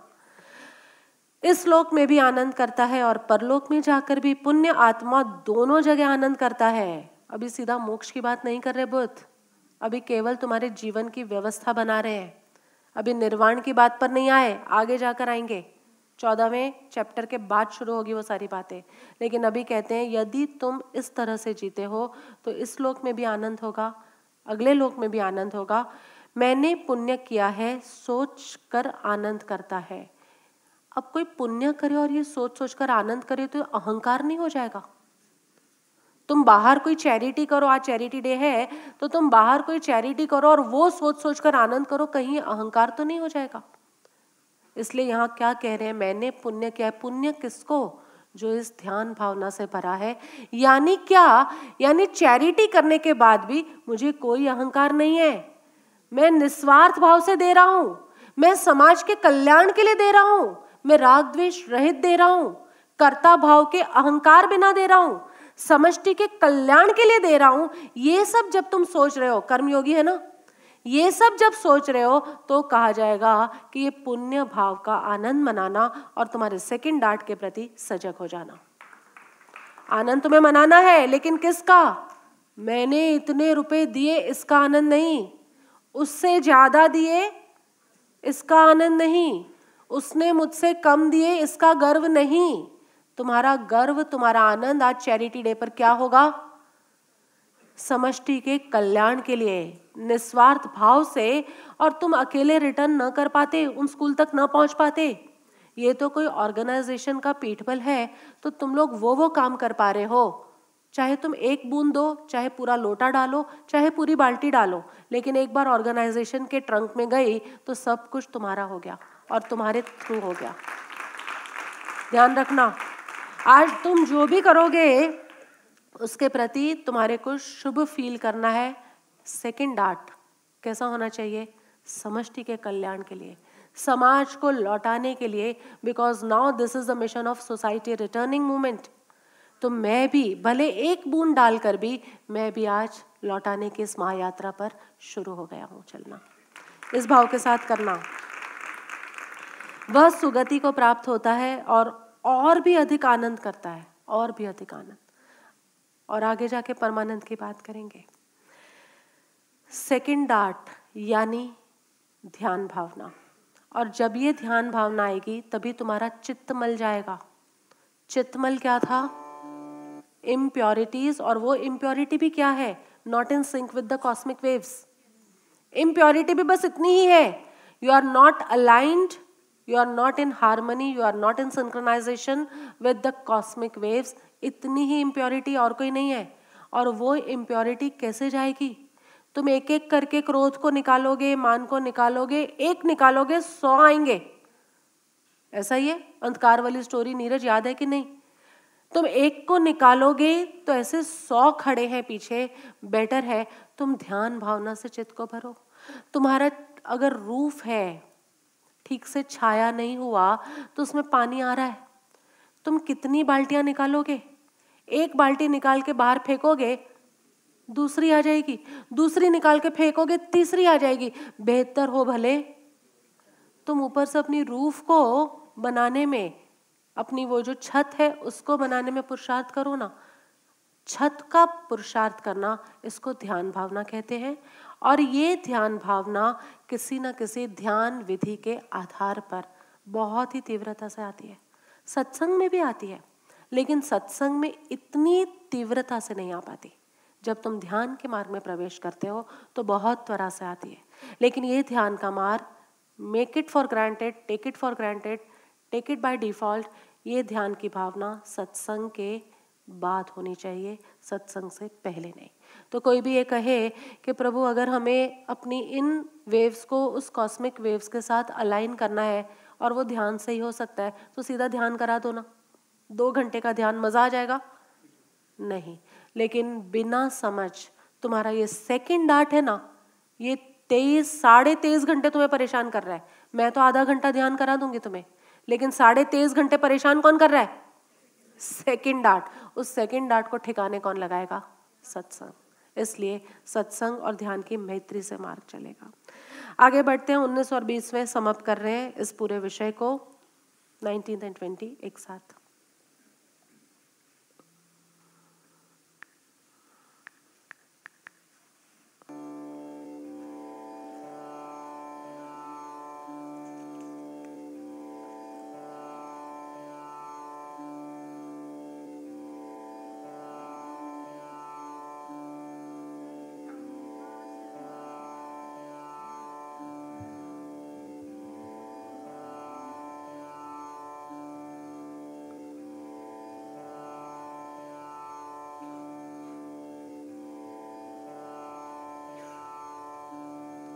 रुकिए आने दीजिए।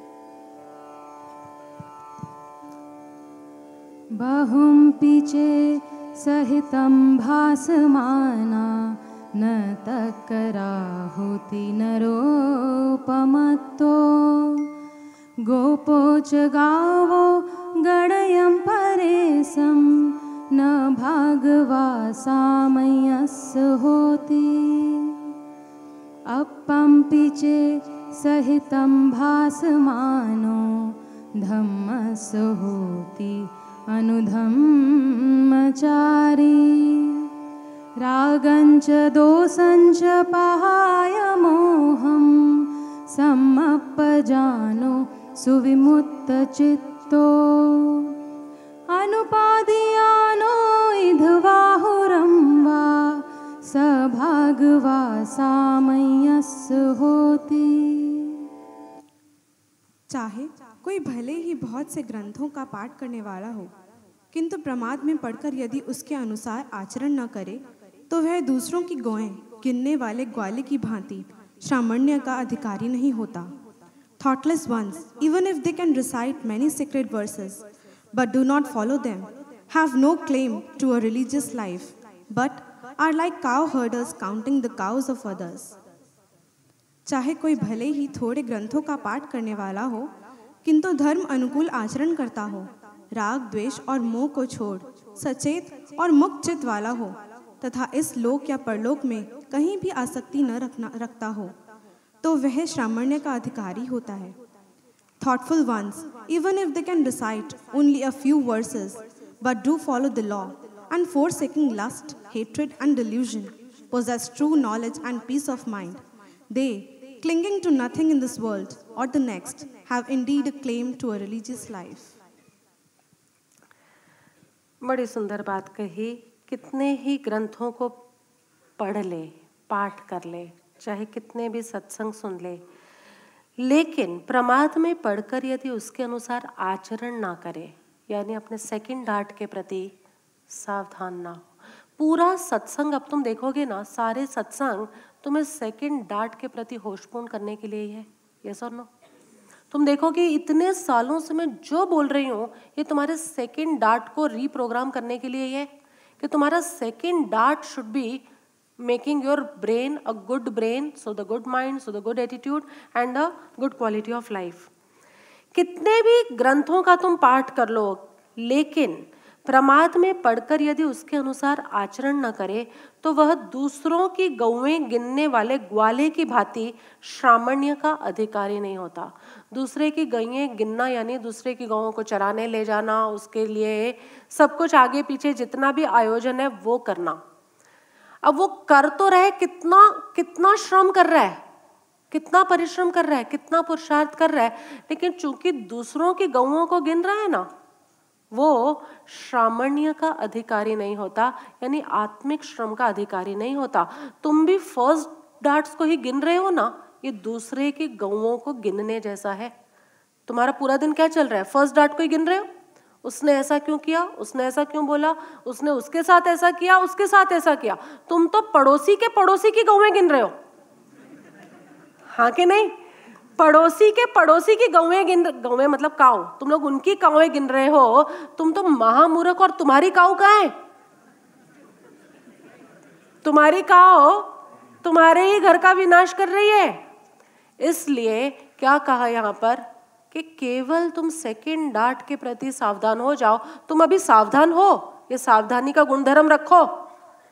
सावधानी की गुणवत्ता रखो अपने अंदर बट बिकम सावधान become aware about your second बाहर से कोई क्या कर रहा है ना, कोई मतलब ही नहीं। मुझे तो ये मोदी जी बड़े प्यारे लगते हैं। हाँ बीजेपी वाले बहुत बैठे हैं यहाँ। तुम बीजेपी के हो कि कांग्रेस के हो, मुझे कोई लेना देना नहीं। मेरा तो मतलब ये है कि जो प्राइम मिनिस्टर आजकल अपना है ना, वो सेकंड डार्ट पर बड़ा ध्यान देते हैं। अभी अभी मैंने सुना कुछ ऐसा कि किसी ने उन्हें चौकीदार कह दिया। तो इसने गाना बना दिया, मैं भी चौकीदार, मैं भी चौकीदार। फिर किसी ने कहा, ये तो भागीदार है। तो इसने बोला, मैं तो भागीदार, मैं तो भागीदार। इसको जो बोलो, इसकी इंसल्ट करने के लिए इस आदमी को, पहले चौकीदार बोला तो उसका उसने मान बढ़ा लिया। फिर भागीदार बोला कि सब घपलों का भागीदार है। उसने कहा, नहीं नहीं, मैं तो किसानों के दुख का भागीदार हूँ। भागीदार बोला, मैं रखता हूँ इस टर्म को। लेकिन मैं बड़ा, क्या आदमी चुना है तुम लोगों ने? मुझे तो इनका एटीट्यूड इतना अच्छा लगता है। Must be having a good brain भले वो राजनीति में बैठे हैं और हम अपने राज की शरण में बैठे हैं, लेकिन दोनों का ब्रेन तो मुझे कुछ कुछ एक जैसा दिख रहा है। हाँ मैं चौकीदार हाँ मैं चौकीदार। क्या गाना चल रहा है आजकल? मैं तो सुना उस दिन, मैं कहा, वाह, ये बढ़िया कर दिया। और हम चौकीदारी तो है, और क्या है?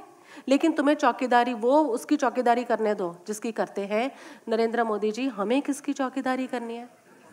सेकेंड डार्ट आज ये सिद्धांत लेके जाना होगा तुम्हें। सेकेंड डार्ट तो दूसरों की गायों को मत गिनो। दूसरों की गायों को गिनने का मतलब क्या है? बुद्ध को तो पता ही था कि इस टाइम तुम्हारे पास गायें नहीं होंगी, इस टाइम तुम्हारे पास गाड़ियाँ होंगी। बुद्ध तो त्रिकालदर्शी थे तो उनको तो पता ही था कि जिस छब्बीस सौ सालों के बाद मैं ये बात बोल, मेरी ये बात को किसी सभा में बोला जाएगा, वह गायें तो होंगी नहीं। तो गाय शब्द केवल प्रतीक है। वो प्रतीक किसका है? तुम दूसरों पर ही फोकस करके बैठे हो। ये मात्र प्रतीक की बात है। गायों की बात नहीं है।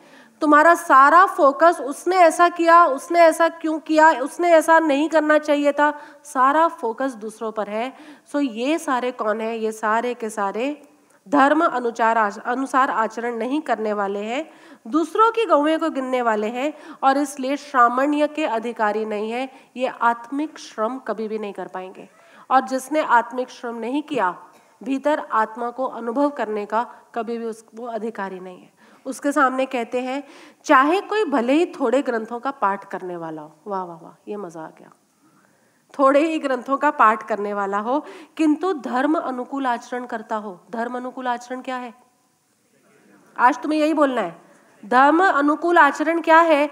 सेकेंड डांट के प्रति दूसरे डंक जो तुम्हारा दिमाग खुद को दे रहा है, उसके प्रति सावधान होना। वह राग, द्वेष और मोह को छोड़ता है। देख लो तुम। जैसे ही तुम सेकेंड डांट के प्रति सजग हो जाओगे, तुम्हारा राग, द्वेष और मोह जाएगा कि नहीं जाएगा? सिंपल, वही तो बुद्ध कह रहे हैं। उसको छोड़ सचेत और मुक्त चित्त वाला। उसके चित्त मल मुक्त हो गए। मुक्त चित्त यानी चित्तमल से उसको मुक्ति मिल गई। चित्तमल क्या था? माइंड की इम्प्योरिटीज, उससे उसको मुक्ति मिल गई। वो इस लोक या परलोक में कहीं भी आसक्ति नहीं रखता। वह श्रामण्य का अधिकारी है। वही आत्म पुरुषार्थ, आत्मश्रम। निज अनुभूति का श्रम करने का अधिकारी है। यानी यहाँ से तुम्हें पात्रता की बात डाल दी। मैंने कहा ना, ये चौदह, तेरह, चौदह जितने भी अध्याय है थर्टीन अध्याय, ये अधिकारी की बात कर रहे हैं। कौन पात्र है इस मार्ग पर?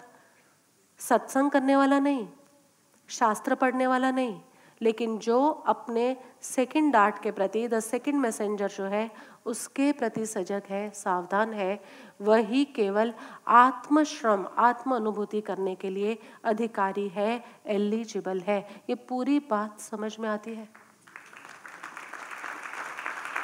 तुम कहोगे, कितना सिंपल था।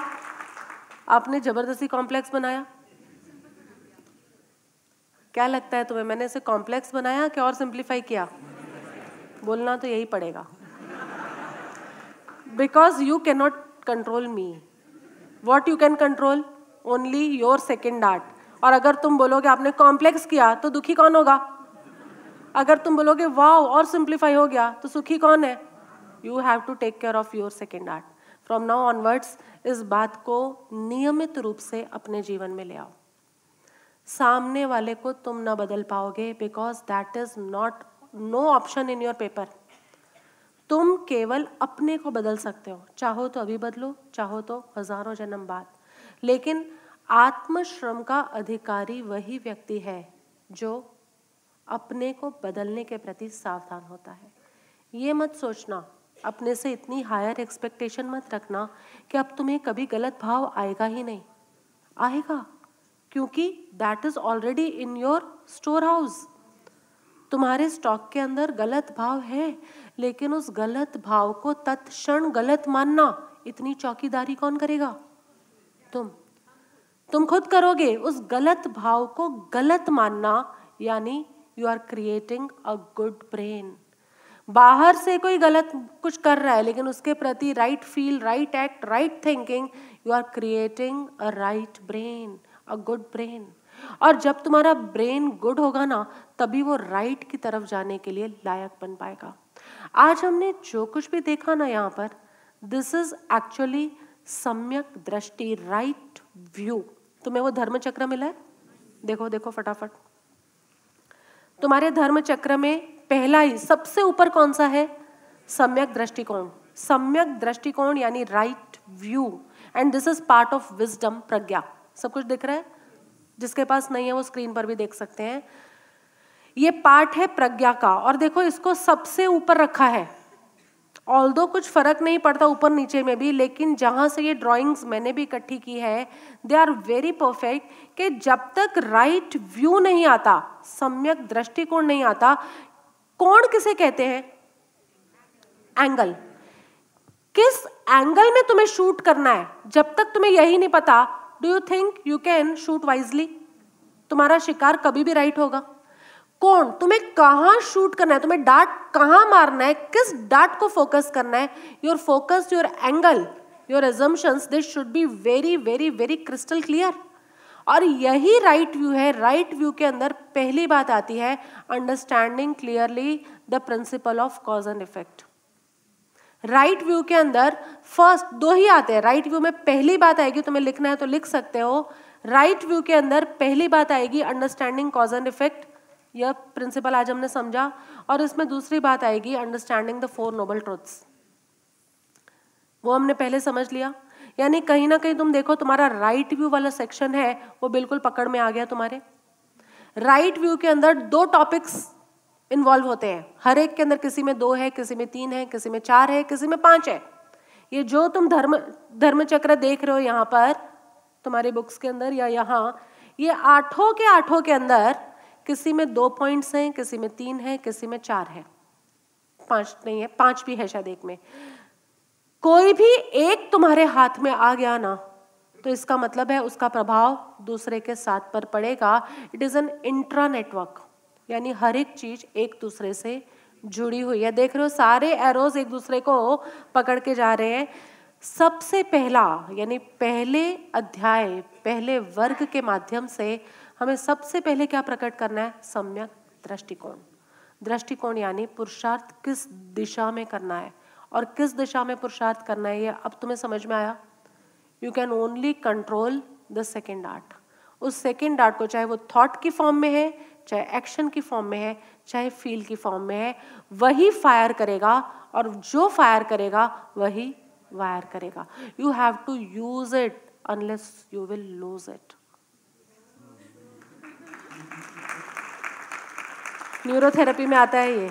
You have to use your neurons unless you will lose your neurons अक्रिय, निष्क्रिय पड़े रहेंगे वो। तुम्हें सक्रिय करने हैं और सक्रिय करने हैं विद राइट व्यू और राइट right व्यू के अंदर दो टॉपिक्स कवर होते हैं। हमने इस पाँच सत्संग के अंदर ये दोनों टॉपिक कवर कर लिए हैं। बुद्ध के चार आर्य सत्य कवर हो गए। उसके सामने हमारे भी कुछ तीन तीन आर्य सत्य थे, वो भी कवर हो गए। और सामने understanding very clearly the law the principle सिद्धांत ऑफ़ कारण, कार्य कॉज एंड इफ़ेक्ट तुम्हारी ज़िंदगी में कुछ भी हो रहा है, कारण तुमने ही दिया हुआ है। अभी नहीं तो? ऑल दो वो दोनों रिलेशन तुम चेक नहीं कर पाते इसलिए तुम्हें भरोसा नहीं होता। मेरे साथ ऐसा क्यों हो रहा है? भीष्म पितामह भी जब मरण शैया पर लेटे थे ना, अर्जुन के कितने ही बाण उसको पड़े और वो मृत्यु शैया पर लेटे थे तो कहा जाता है भीष्म पितामह आगे के हज़ार जीवन देख पाते थे। इतनी उनमें शक्ति थी। तो जब एक दिन कृष्ण उनके पास आए, वहाँ पर उस युद्ध के मैदान के बाहर ही उनकी शैया थी तो भीष्म पितामह ने प्रश्न किया कि एक बात बताओ, कृष्ण मैं अपने हज़ार जीवन देख पा रहा हूँ और उन हज़ार जीवन में मैं एक भी जीवन ऐसा नहीं देख पाता कि मैंने ऐसा कोई कुकर्म किया है जिसके कारण मुझे इस तरह की नोकीली शैया पर गिर के पड़ा रहना पड़ रहा है। कृष्ण ने कहा तुम केवल हज़ार जी, जीवन देख पाते हो। और ये हज़ार जीवन से पहले का एक कृत्य है। और हज़ार जीवन से पहले का एक कृत्य क्या है कि तुमने एक बार अपने शक्ति के अहंकार में किसी सर्प को पकड़ा था। सर्प भी नहीं, अजगर को। अजगर को पकड़ा था और उस अजगर को पकड़ के ऐसे यूँ घुमा के तुमने उसको फेंक दिया, कितनी दूर जाता है? और वो जहाँ जाके गिरा, वो पूरी कांटों की झाड़ियाँ थी। तुम उस अपने कर्म का परिणाम अभी भुगत रहे हो, भीष्म पितामह। तो पितामह का दूसरा प्रश्न था कि यदि हमारे कर्म, ये कहते हैं, ये तो मैं हूँ जो हज़ार साल जानता हूँ, और ये तो हज़ार साल से भी पूर्व का कोई कर्म है, यदि हमारे कर्मों के बीच कोई कोई संबंध ही नहीं होता तो हम ये शिक्षा कैसे पाएँगे कि ये कर्म हमें नहीं करना चाहिए? वेरी रेलिवेंट क्वेश्चन भाई, यदि कर, अग्नि में मैं हाथ डालूं और जले तो मुझे हमेशा याद रहेगा कि अग्नि में हाथ नहीं डालना चाहिए। लेकिन पितामह ने वहाँ अपनी उस मरण शैया पर कृष्ण से दूसरा प्रश्न किया कि कृष्ण, यदि हमारे कर्म, यानी कार्य और कारण, उस कर्म का उदय उन दोनों में हज़ारों वर्ष का फासला होता है तो कोई इंसान सीखेगा कैसे? तुम्हारा प्रश्न हो तो जवाब दूँ, कृष्ण ने क्या कहा? तुम्हारा प्रश्न ना हो तो आई एम हैप्पी तुम्हारा है प्रश्न? वैसे भी मैं जवाब देने ही वाली थी। तुम, कृष्ण ने बड़े प्यार से जवाब दिया। पितामह, तुम हो, तुम तो हज़ार वर्षों को जानते हो, हज़ार जीवन को जानते हो। सामान्य कोई व्यक्ति हज़ार जीवन को जानता तक नहीं। तो ये कर्म के उदय कर्म का दुख देने वाला उदय कितनी पीड़ा होगी उस क्षण में जब वो इतने बाणों की शैया पर सो रहे हैं। कर्म का दुख देने वाला उदय, ऐसा मत सोचो कि तुम्हें कुछ सिखाने आया है। ऐसा सोचो, तुम्हें उस गलत कर्म से आज़ाद करने आया है। रिज़ल्ट कंक्लूजन जीवन में जब जब दुख आता है तो ये मत सोचो कि इससे मुझे सीखना क्या है। ये सोचो, ये मेरे पूर्व के किसी कर्म का, बुरे कर्म का उदय है, उससे आज़ाद करने आया है ये मुझे। बहुत महत्वपूर्ण दी बात। और अंतिम दिन था, बस यही अंतिम चर्चा हुई, और उसके बाद भीष्म पितामह ने जो आज़ादी अनुभव की, शिक्षा शिक्षा तुम कितनी लोगे? तुमने बुरे कर्म से कुछ सीख भी लिया तो करोगे क्या उसका? Finally you aim for liberation not for learning is it all of you are coming at the aim of liberation, for the aim of liberation, not learning. ये याद रखना। चाहे मैं लर्निंग पार्ट ज़्यादा कराऊँगी, लेकिन we are aiming not at learning but at liberation हम मुक्ति के अनुगामी हैं, हम मुक्ति को खोजने वाले हैं, और ये हमारी संस्कृति है। हम पंडित नहीं होने आए यहाँ। तो जब जब तुम्हारे जीवन में कोई दुख आता है तो ये मत सोचो कि क्या सिखाना चाहता है। ये सोचो, ये मेरे कौन से पाप कर्म के उदय से मुझे आज़ाद कराने ईश्वर ने भेजा है। That is the right dart right second dart क्योंकि तुम्हारी लर्निंग रॉन्ग भी हो सकती है। तुम्हारी लर्निंग रॉन्ग भी हो सकती है। तुम उस दुख से कुछ गलत ही सीख जाओ, क्या पता? लेकिन यदि तुम उस दुख से मात्र इतना निश्चय करते हो कि ईश्वर मुझे आज़ाद करने पर तुला हुआ है तो don't you think Ishwar is really doing that Bhagavad Gita से हमने यही तो सीखा था। वो हर पल तुम्हें अपने करीब लाने के काम में लगा है। तो यदि तुम ये डांट डालते हो कि ये जो भी मेरे घुटने में दर्द आया है, दादी जो भी घुटने में दर्द आया है, ये मेरे किसी पाप कर्म से आज़ाद करने के लिए आया है। सेकेंड डार्ट इज़ परफेक्ट आँख बंद करके इस डार्ट को डालो। बाकी आप कोई भी डांट डालो। बाकी आप कोई भी निशाना डालें दादी कि मैंने, मैं ठीक से खड़ी नहीं रही होंगी, मैं ठीक से चली नहीं होंगी तो इनका ही बैक ऑफ़ माइंड क्या कहेगा? नहीं, मैं तो ठीक से खड़ी थी। नहीं, मैं तो ठीक से चल रही थी। तुम दूसरा कोई भी डांट डालोगे ना, कोई भी डंक डालोगे ना, उससे तुम्हारा अपना कॉन्ट्राडिक्शन हो सकता है। यस और नो लेकिन तुम एक ये डांट डालोगे ना, ईश्वर मुझे आज़ाद करने के लिए डाल रहा है। It is a perfect art how interesting जो सेकंड डार्ट के प्रति सावधान है, वही श्रामण्य का अधिकारी है और वही हमारी सोहम क्रिया का भी अधिकारी है।